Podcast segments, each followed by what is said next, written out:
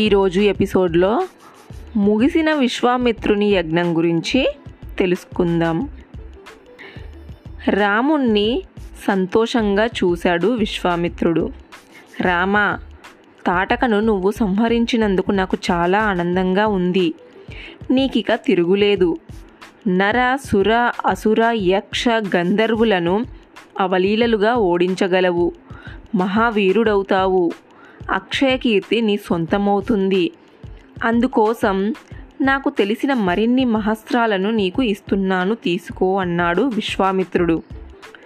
బ్రహ్మాస్త్ర, నారాయణాస్త్ర, ఐంద్రాస్త్ర, వరుణాస్త్ర, క్రౌంచ, వైద్యాధర, మానవ, మోహన, భాస్కర, హయ శిరాస్త్రాలను ప్రసాదించాడు అతనికి.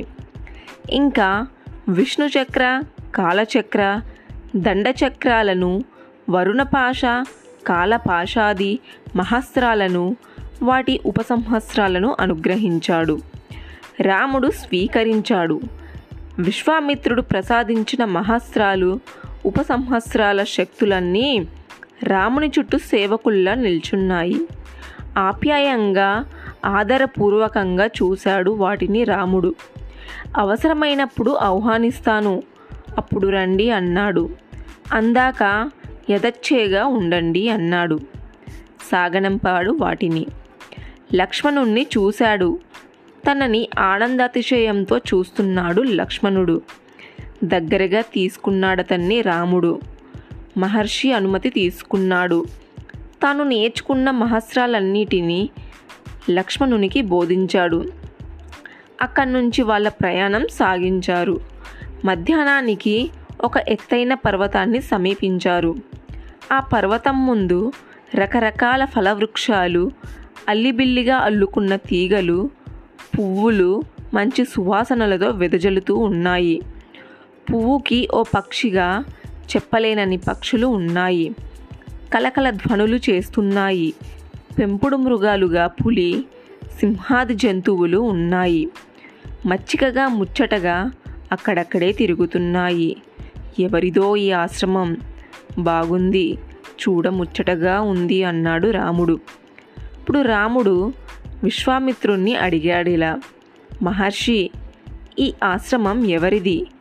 సమాధానంగా సన్నగా ముందు నవ్వాడు విశ్వామిత్రుడు. తరువాత అన్నాడిలా, రామా, ఈ ఆశ్రమం నాదే. దీనిని సిద్ధాశ్రమం అంటారు. పూర్వం ఈ ఆశ్రమంలోనే విష్ణుదేవుడు, తర్వాత అదితి కశ్యపులు, ఆ తరువాత వామనుడు ఘోర తపస్సు చేసి సిద్ధిని పొందారు. అందుకే దీనిని సిద్ధాశ్రమం అంటున్నారు. అవునా అన్నట్టుగా తలాడించాడు రాముడు. పూర్వం విరోచనుని కుమారుడు బలి ఇంద్రాది దేవతలనే కాదు, దిక్పాలకుల్ని కూడా జయించి లోకాన్ని ఆక్రమించుకున్నాడు. రాజ్యపాలన ప్రశంసగా చెయ్యసాగాడు. మహాదాతగా కూడా పేరు పొందాడు. సప్తంతువు అనే యజ్ఞాన్ని ప్రారంభించాడతను. యాచకుల కోరికలు తీర్చసాగాడు. ఆ సమయంలోనే అదితి కశ్యపులు ఇంద్రాది దేవతల బాధను చూడలేక శ్రీహరిని గురించి ఇక్కడే ఈ ఆశ్రమంలోనే తపస్సు చేశారు. వారి తపస్సు ఫలించింది. శ్రీహరి ప్రత్యక్షమయ్యాడు. కావలసింది కోరుకోమన్నాడు. అప్పుడు అదితి కశ్యపులు శ్రీహరినే తమ బిడ్డగా జన్మించాలని కోరుకున్నారు. తమ బిడ్డగా జన్మించి ఇంద్రాది దేవతల కష్టాలను గట్టెక్కించమన్నారు. దాంతోపాటు తాము తపస్సు చేసిన ఈ ఆశ్రమాన్ని సిద్ధశ్రమగా కరుణించమని వేడుకున్నారు. సరేనని అనుగ్రహించాడు శ్రీహరి. చెప్పాడు విశ్వామిత్రుడు. చెయ్యి జాచి రాముణ్ణి దగ్గరకు తీసుకున్నాడు. మళ్ళీ చెప్పసాగాడిలా, ధార్మికుల సొత్తును నయాన్నే గాని భయాన్న తీసుకోరాదు. ఆ సంకల్పంతోనే శ్రీహరి అదితికి ఇంద్రుణ్ణి తమ్ముడిగా, వామనుడుగా జన్మించాడు. ఎదిగి విద్యలు అర్జించాడు. బ్రహ్మచారిగా వెళ్ళి బలిని దానమడిగాడు. 3 అడుగుల భూమిని కావాలన్నాడు. దానికేముంది, తప్పకుండా ఇస్తానన్నాడు బలి. అదే అవకాశంగా వామనుడు త్రివిక్రముడు అయ్యాడు. భూణభోంతారాలం వ్యాపించాడు. ఒక పాదంతో భూమండలాన్ని, రెండో పాదంతో స్వర్గాది లోకాలని ఆక్రమించాడు. మూడో పాదం మోపేందుకు సూదిమన మోపినంత స్థలం కూడా మిగల్చలేదు. దాంతో బలి ఆ పాదాన్ని తన శిరస్సున ఉంచమన్నాడు. మహాదాత పరమభక్తుడు శిరస్సు బ్రహ్మాండంతో సమానం కావడం వల్లే అలా కోరాడతను. వామనుడు అందుకు అంగీకరించాడు. బలిని స్థానభ్రష్టుణ్ణి చేశాడు. పాతాళానికి పంపాడతన్ని. తాను భిక్షగా సంహరించిన త్రైలోక్యరాజ్యాన్ని ఇంద్రుడు ధారపోశాడు. శ్రీహరి వచ్చి ఈ ఆశ్రమంలో చిరకాలం తపస్సు చేసుకున్నాడు. ఆ తరువాత రామునితో సహా వింటున్న లక్ష్మణుడు చేతులు జోడించి ఆశ్రమానికి దండం పెట్టాడు.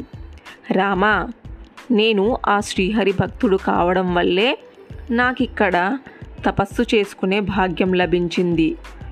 ఇక్కడే, ఈ ప్రాంతంలోనే నేను తలపెట్టిన యజ్ఞాలని రాక్షసులు విఘ్నాలు కలిగిస్తున్నారు.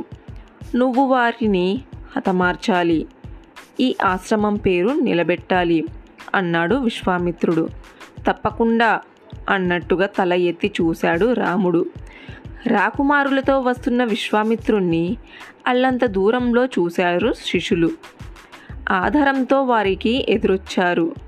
దగ్గరగా ఉండి సపర్యలు చేశారు. భోజనాలు అయ్యాయి. విశ్వామిత్రుణ్ణి సమీపించాడు రాముడు. నమస్కరించాడతనికి.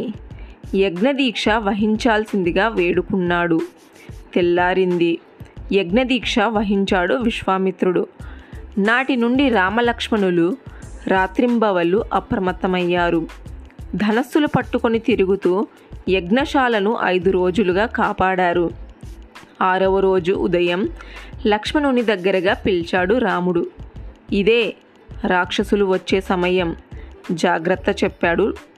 లక్ష్మణునితో రాముడు అలా చెప్పాడో లేదో, అంతలోనే రాక్షసులు వస్తున్నట్లుగా హోమజ్వాలలు ఒక్కసారిగా ప్రజ్వరిల్లాయి. దాన్ని నిజం చేస్తూ రాక్షసుల పెడబొబ్బలు వినవంచాయి. బొబ్బలు వినవచ్చిన వైపుగా రాముడు తీక్షణంగా చూశాడు. మారీచ, సుబాహులు అనుచరులతో సహా ఆకాశాన్ని ఆక్రమించారు. యజ్ఞవేదికను చూసేందుకు కిందకి చూస్తూ పగలబడి నవ్వారు. రక్తవర్షం కురిపించారు. అగ్నులు మరింతగా ప్రజ్వలమయ్యాయి. రామలక్ష్మణులు ఒకరినొకరు చూసుకున్నారు. తరువాత మారీచ బాహుల్ని చూసి కోపద్రిగ్ధులయ్యారు. ముందుగా రాముడు బాణప్రయోగం చేశాడు. మారీచుని రొమ్ము గురి చూసి మానవాస్త్రాన్ని ప్రయోగించాడు. ఆ అస్త్రంతో మారీచుడు మూర్ఛపోయాడు. మూర్ఛపోయిన మారీచుణ్ణి కొన్ని యోజనాలు దూరం తరలించుకుపోయింది ఆ అస్త్రం. తరలించుకుపోయి దక్షిణ సముద్రంలో పడవేసింది. వెంటనే మరో బాణం ప్రయోగించాడు రాముడు. అది అగ్నేయాస్త్రం. ఆ అస్త్రానికి ప్రాణాలు కోల్పోయాడు సుబాహువుడు. ఆ తరువాత ప్రాణాలు కోల్పోయాడు. ఆ తరువాత యజ్ఞాన్ని నాశనం చేసేందుకు ప్రయత్నించారు. అప్పుడు రామలక్ష్మణులిద్దరూ వారిని వంతులు వేసుకొని మరీ హతమార్చారు. రాక్షసుల బాధ లేకపోవడంతో పవిత్రాహుతులతో నిరాటకంగా విశ్వామిత్రుని యాగం ముగిసింది. తరువాయి భాగం నెక్స్ట్ ఎపిసోడ్లో తెలుసుకుందాం.